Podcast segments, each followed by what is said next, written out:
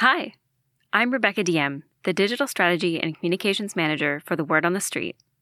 This is Read the North, a series about CanLit brought to you by your favorite neighborhood book festival.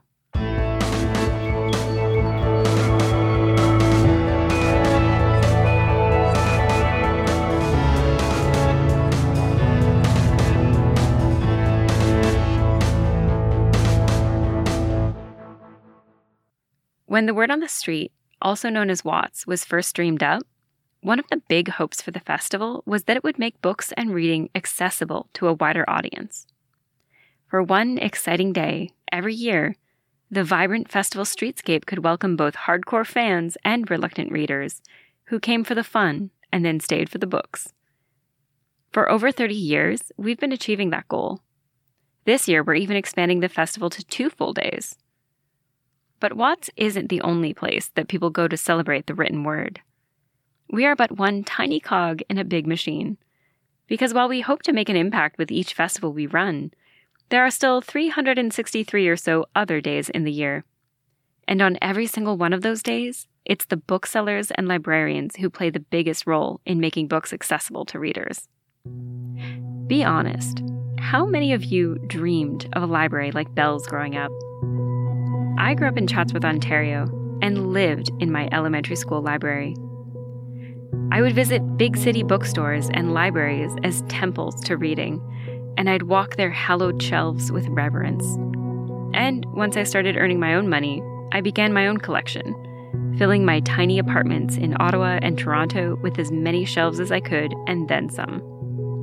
Booksellers and librarians are at the forefront of literacy and making books and the knowledge and experiences they contain accessible to people. This episode, we're going to dig deeper into how they do this work and why. And we're going to start with a guest from my own local neighborhood bookstore. Hi, Anjula. Hi, Rebecca. Thanks for having me here today. It's really good to see you again. It is. Anjula, or Anju, really knows bookselling. I mean, just listen to this resume. I am a bookseller at Another Story Bookshop and also the events coordinator at Another Story Bookshop. I've been there for probably 9 years, and I've been a bookseller for over 25 years. So I was the co-manager at the Toronto Women's Bookstore from 1996 to 2006. After that, I worked at Pen Canada for a year, and then Between the Lines. And then I went off and was a stay-at-home mother for 4 years. And then I realized walking into Another Story Bookshop one day that, I'm a bookseller. This is what I really need to be doing. And so I started working there, and here I am 9 years later. Over the past 2.5 decades, Anju has had a front row seat for big evolutions in CanLit. But she hasn't just been a passive viewer. Her first workplace, the Toronto Women's Bookstore, helped move the needle on a whole bunch of issues. And through her time there and beyond, she's become a force of change in the industry. The Women's Bookstore went through a lot of iterations in its 35-year-plus history. And in the late 80s, there were a lot of struggles going on within the feminist community in Toronto and beyond about issues around race and anti-oppression work. And the Women's Bookstore was really very much part of that, because it was part of the feminist movement in Canada. So we had, in the late 80s, there were a few women of color who were really pivotal to opening up the space to writers of color. So people like Mona Aikawa, Sharon Fernandez, were folks who were very important in the Women's Bookstore history. And at that time, it was very hard to find books written by women of color and Indigenous women and Black women, right? The publishing houses weren't publishing them. Right? They just weren't publishing them. The presses that were publishing them were often small feminist presses, like Women's Press, which then branched out to Second Story and Sumac Press. Sister Vision, started by Makeda Silvera, was a very critical press that published books by Black women and Indigenous women and other women of color. And we were probably sold more of their books than anybody else. And we had sections at the Women's Bookstore that were dedicated for, Indigenous women, for women with disabilities, for Black women, for lesbians, for trans folks. And we did that before anyone else did, right? We also hosted events with authors that you wouldn't be able to find elsewhere, right? And we put money and attention and time and love into them. I did a lot of book launches and events, and I have many memories of them. But we brought in Octavia Butler the year before she died, and she had a conversation with Nalo Hopkinson at Innistown Hall. And can you imagine doing that now, right? Like, she's still one of our consistent bestsellers, but back then, people didn't know her in the way that the world knows her now, right? Oh my God, I'm freaking out. I'm such a huge fan. It was a brilliant conversation. And so we did things that other people didn't do, right? And we profiled authors and events. Souvankham Tamavongsa and I go way back. She won the Giller Award in 2020 for How to Pronounce Knife. But I've been selling her books for 25 years. Her first book of poetry, Small Arguments, came out with Peddler Press. Beth Follett published it, and it is the most exquisite book of poetry ever. And I hand-sold it, and hand-sold it, and hand-sold it. And she writes in the Kenyon Review the importance of having her work sold at the bookstore and what that meant for her and how she saw herself as a writer, right? And how that... having her name, which most people could not pronounce at that time, right? How the bookstore gave her a place for her own work, right? And we sold her zine, we sold her poetry, and she was such a special poet to us because she's a brilliant poet. So fast forward 2020 and her book becomes a national bestseller. But, you know, that's one example of the kind of work that we've done, profiling writers and having writers as part of our community and part of our family.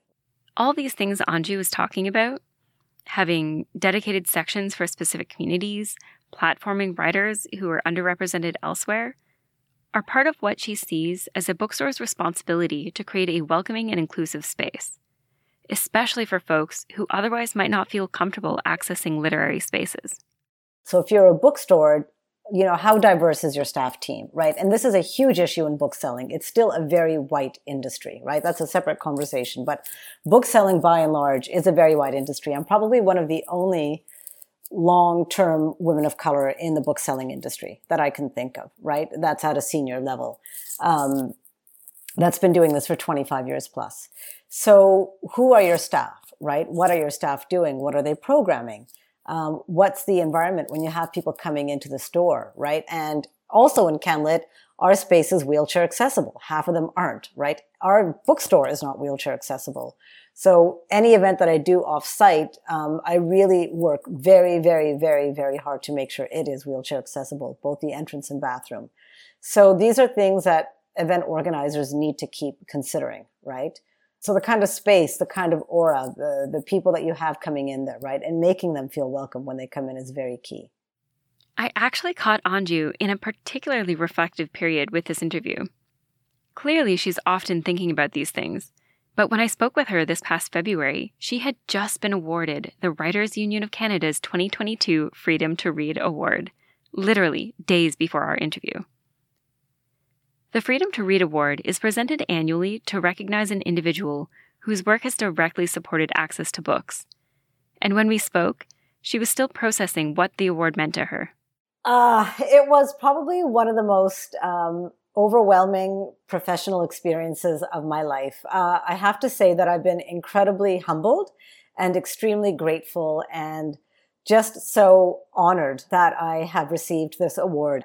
John Degen brought it to the store on Friday, and I just cried and cried and cried. And I'm going to start crying again if I talk about it. I'll try not to, but this award really means the world to me because, I mean, I can speak endlessly about being a bookseller, but, you know, I've been doing this work for a very long time, and a lot of it has been behind the scenes, and a lot of it is really hard work. Bookselling is a grind. It really is a grind. And the last 2 years have been hard, as they have been on everyone. Not only is bookselling a grind, it's also a skill. Hand-selling books, building relationships, creating that welcoming space, it's an art that is honed and developed over years. I think that's why this award has been so meaningful to me, the Freedom to Read Award, because it is actually the first time I've really received formal recognition of the kind of work that I've done. In the future, Anju would like to see more Black and Indigenous and people of color given the opportunity to develop that skill. One of the things we don't talk about with publishing is that it's a very class-based industry where you have to have class privilege in a lot of ways, especially in a city like Toronto, to stay in it for a long time, because bookseller salaries are low, right? And you see a lot of staff turnover because it's very hard to live in Toronto on a bookseller's wage, right? I would like to see very specific cultural support given to independent booksellers, right? And to independent bookstores. More so than ever has been, right? I'd love to see a paid mentorship program within indie bookshops for BIPOC staff, right? With salary levels that will sustain them. I would love to see that, and I'd love to work on it. For Anju, conversations of diversity and inclusion aren't secondary to the job. They're a fundamental part of her everyday work. Yeah, so I consider myself an activist, and I consider myself an activist bookseller very much, because everything that we do is political, right? And the kinds of books that we sell are political. Not all of the books that we sell are political, but many of them are. And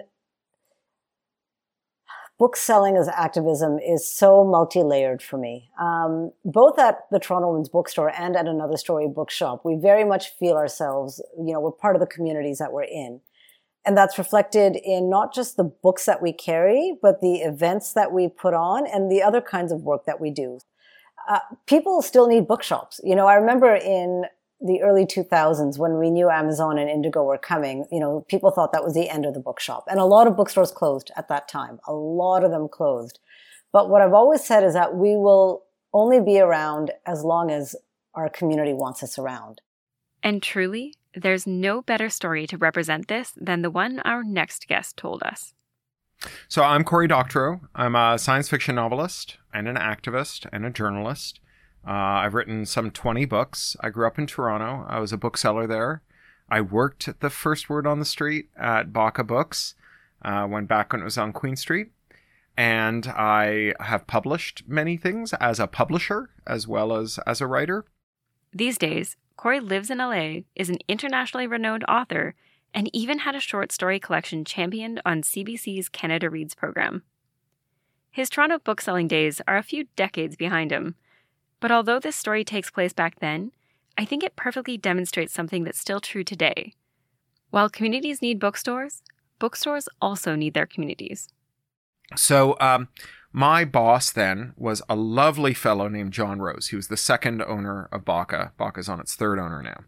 And John was selling books at a time when the economy was really tight and when we'd come through a recession and when he had, through a combination of some bad managerial choices and bad luck and a bad economy, had ended up on hold with most of the major publishers. So he didn't have any credit left with him, and he couldn't order books.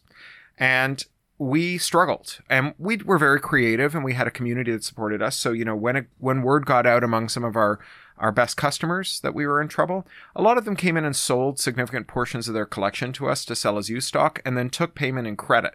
So we didn't have to lay out any cash. We could bring cash in. But we could not get around the fact that for new books that were coming out, that our readers wanted to read, that our customers wanted to buy, we just couldn't get the publishers to ship them to us because we owed them too much money. So my boss had a store at Queen and around John Street, Queen and Peter, on Queen West. And his major distributor was H.B. Fenn out in Etobicoke. And H.B. Fenn was started by Harold Fenn. That's the H in H.B. Fenn. And Harold's office was in the corner of this warehouse out in the western suburbs. And John would drive his tiny hatchback out to the western suburbs every night with the money from the cash register and buy $50 or $100 worth of books and bring them back the next day so that we could sell them. And Harold could see this. And he came down one day and he said to John, "Your store is on Queen West. You live in the beaches. I see you out here in Etobicoke every night." Maybe it was Mississauga. I forget. What are you doing here? And John told him, and he said, "You know, any bookseller that would do that is a good credit risk." And Harold took us off hold, and that's what saved Bakka. Bakka's still around today, now as Bakka-Phoenix Books in its new home on Harbord Street. As of this year, they've been serving the sci-fi and fantasy lovers of Toronto for half a century. That's a testament to some pretty remarkable community support, and the communities that spring up around these places are doing more than just keeping the stores open. I mean, arguably, Cory's extremely successful career is kind of a testament to the Toronto sci-fi community. And when he reflects on coming up in the community as a kid in Toronto, one figure looms particularly large. Yeah, so Judy was a pioneering science fiction writer, editor, and critic. Judy, as in Judith Merril, a legend in the sci-fi community. In 1986, she moved to Toronto, where she quickly began to shake things up. Previously in New York, she'd been part of a group of lefty science fiction writers called the Futurians. And one of the things that the Futurians used to do is they used to have this movable feast called Hydra, where every couple of months they'd have like a spaghetti potluck dinner at someone's house. And she brought that to Toronto. She called it Ontario Hydra. And she invited all of the writers, editors, critics, people who were making Prisoners of Gravity, the science fiction show on TV Ontario, people who worked in the film industry, people who worked in publishing, booksellers. We would all gather at someone's house every 6 weeks for a potluck dinner. And so once I was working at Bakka, I started going to Hydra meetings too. But Corey's path had actually first crossed with Judith Merril's some years earlier. After moving to the city, she had donated her entire personal book collection to the Toronto Public Library. They used it to create a special sci-fi collection called the Spaced Out Library, and she presided over it as TPL's first writer-in-residence. So when I was about 9 or 10, we took a school trip down to the Spaced Out, which was then at Spadina and Bloor, and she took this room full of elementary school kids, and this towering doyenne of the field told us about science fiction and writing and said, look, if you write a manuscript, if you write a story, bring it to me and I'll critique it. So I started bringing Judy stories when I was like 11, 12 years old. No. For critiques. Yeah, it was amazing. And Judy had, as a result of this practice, she had a kind of stable of science fiction writers who she was tracking the progress of. And because the Spaced Out had like meeting room, she would group us into workshops and she would say, okay, like you guys should like come in on Tuesday nights, all of you have a critiquing circle. I'll tell you how it's done, but like, I'm not going to preside over it. This is a peer workshop. And you just like, you photocopy your manuscripts, you drop them off at the reference desk at the library.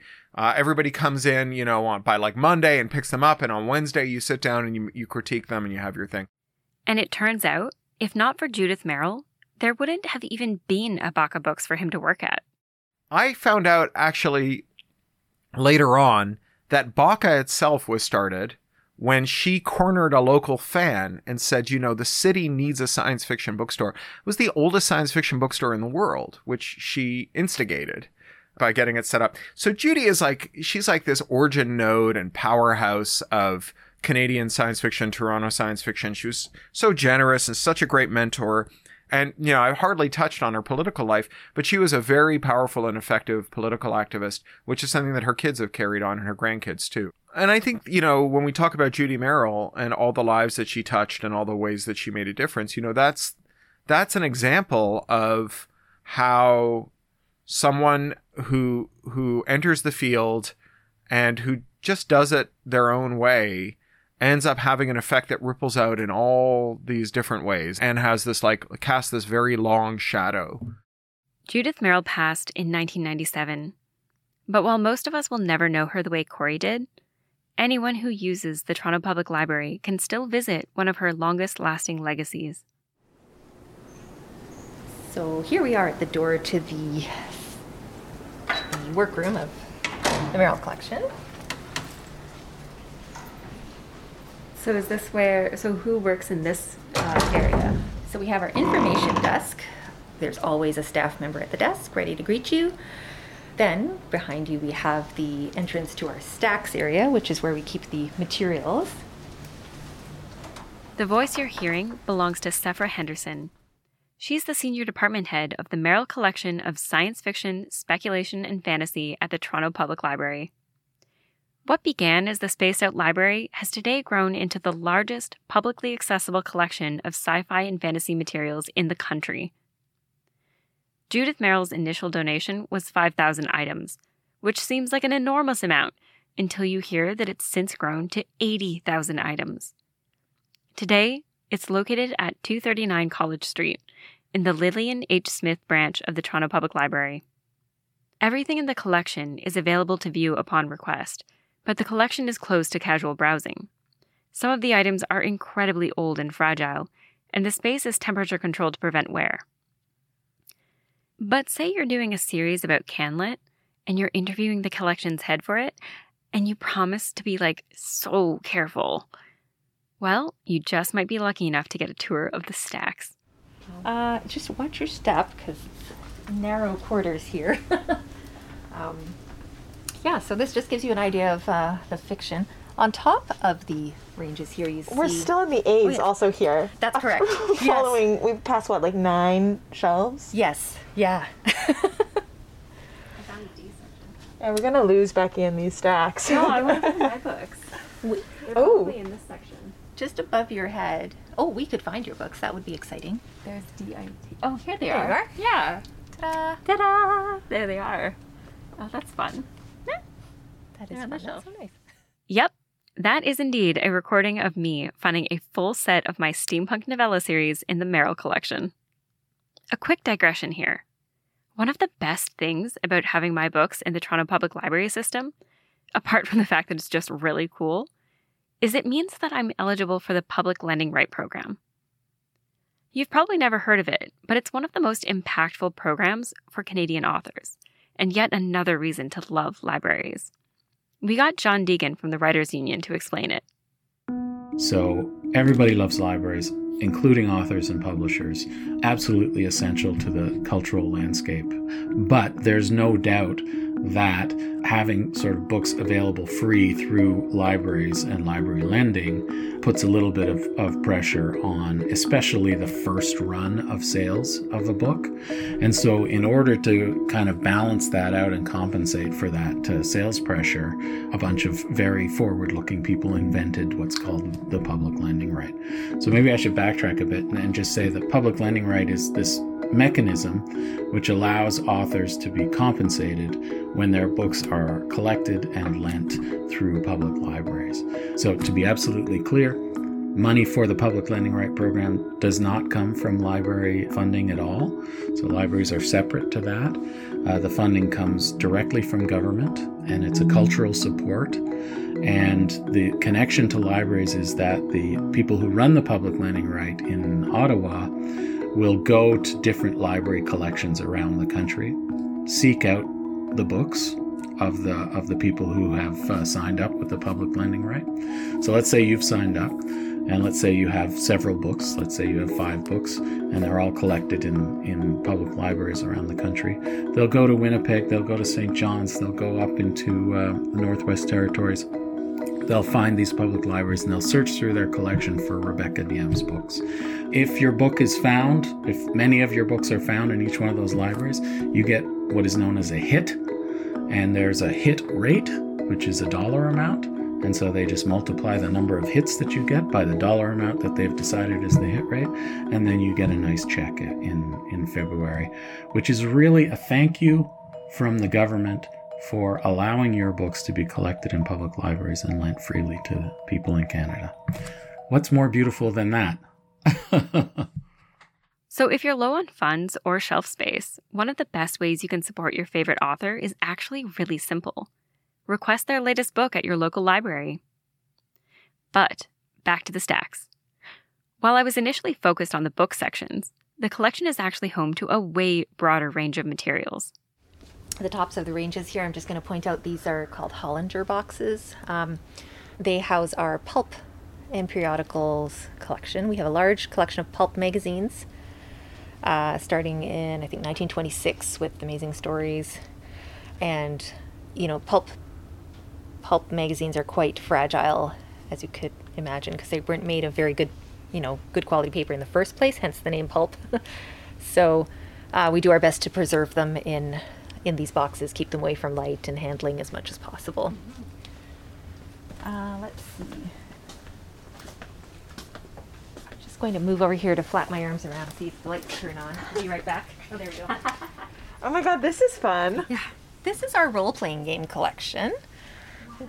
We are purported to have the largest role-playing game collection in a public setting anywhere.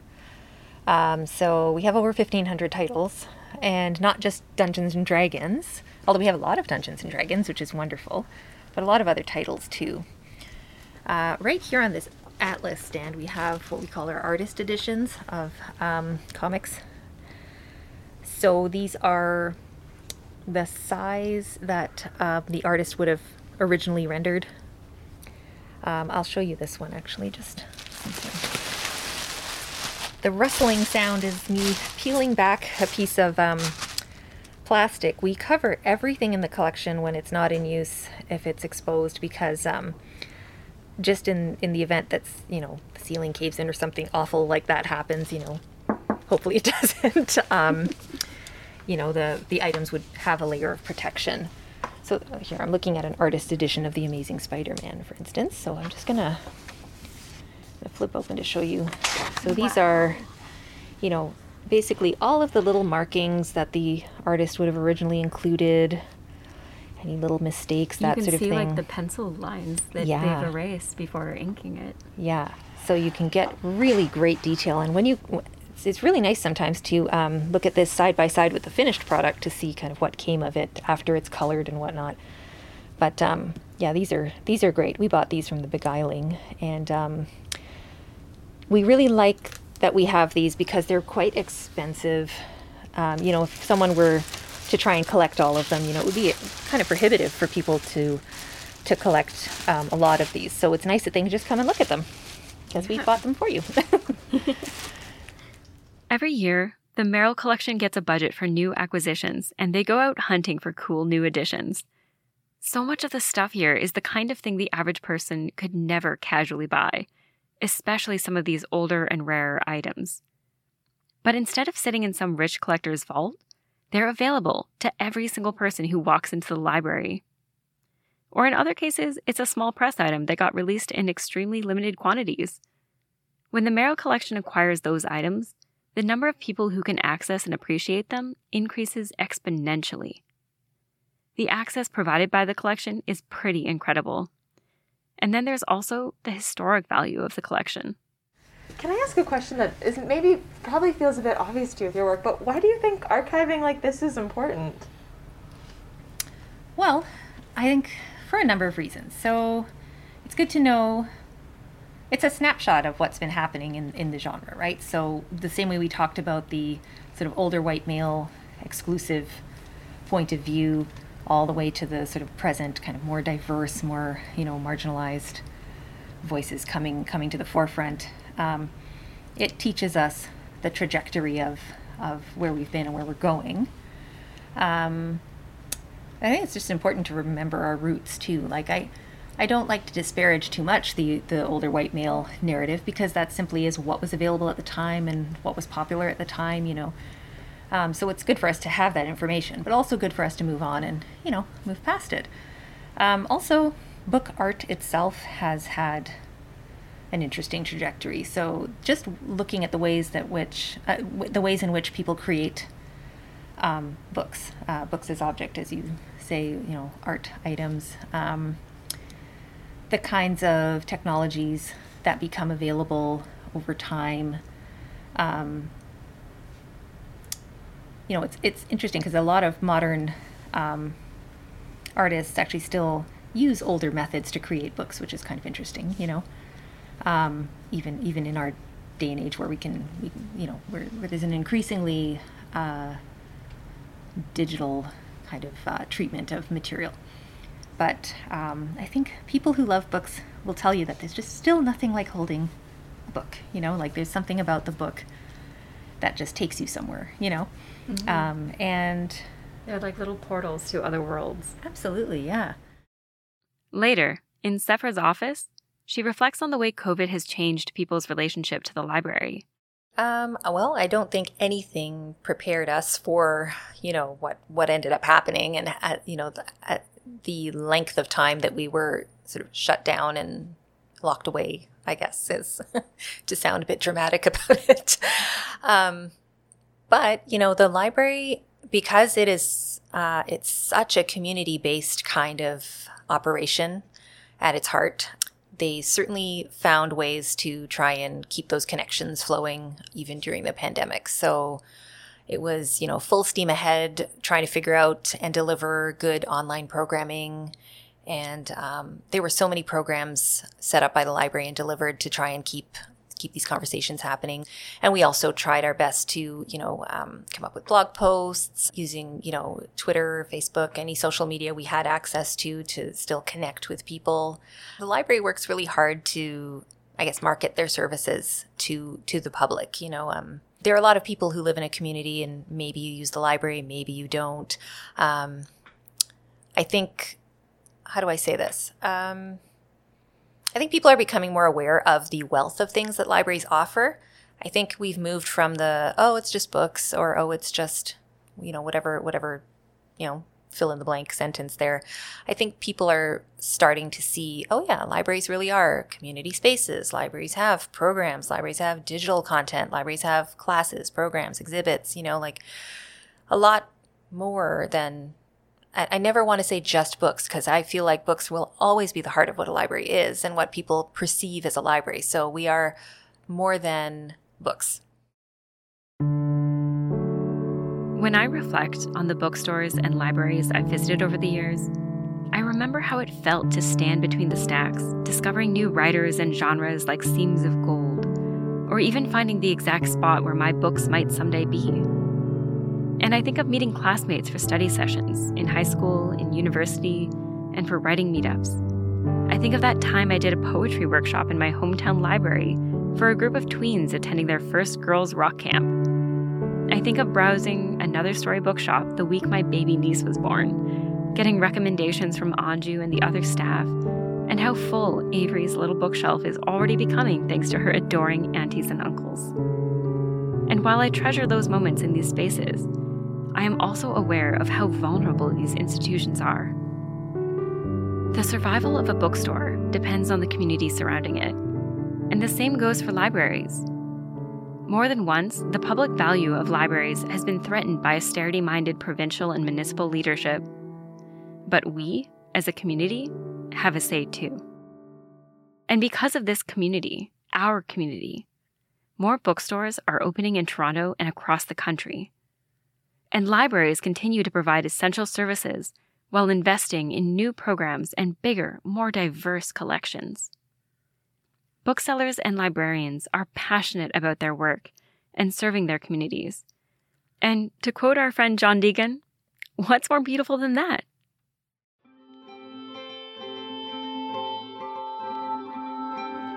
Read the North is a co-production of CJRU 1280 AM and The Word on the Street Toronto. The series is hosted by me, Rebecca Diem, and produced and edited by Quentin Bradshaw. James Ellerkamp composed our theme music and scoring. If you'd like to visit the Merril Collection, they're open Monday to Friday from 10 a.m. to 6 p.m. and on Saturdays from 10 to 5. Walk-ins to view materials are welcome, and you don't even need a library card. The bookstores we referenced in this episode were Another Story Bookshop, which is located at 315 Roncesvalles Avenue, and Bakka-Phoenix Books at 84 Hubbard Street. You'll also be able to visit their booths at this year's Word on the Street Festival, which will take place at Queen's Park on June 11th and 12th. For more info, you can visit toronto.thewordonthestreet.ca. This series is made possible thanks to funding from the Community Radio Fund of Canada. The next episode will be the last episode of this series, so be sure to tune in for the final and possibly most significant piece of the CanLit puzzle, the readers and the writers. It'll be live on CJRU 1280 AM next Monday morning at 11 AM. I hope you'll join me for that, but for now, thanks for listening.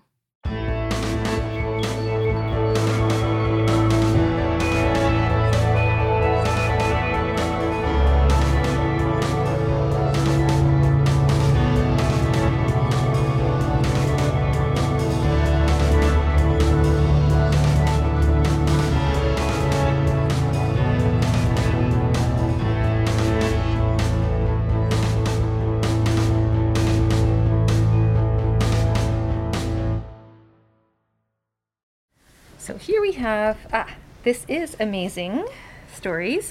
1926 was the first edition of Amazing Stories. Wow. So this would have been the very first volume ever. Oh my gosh. It says stories by H.G. Wells, Jules Verne, Edgar Allan Poe. Let's see, that was the another edition of the same year. H.G. Wells, Jules Verne, Ellis Parker Butler. Yeah, they did not have a very large pool of talent to draw from, did they? No.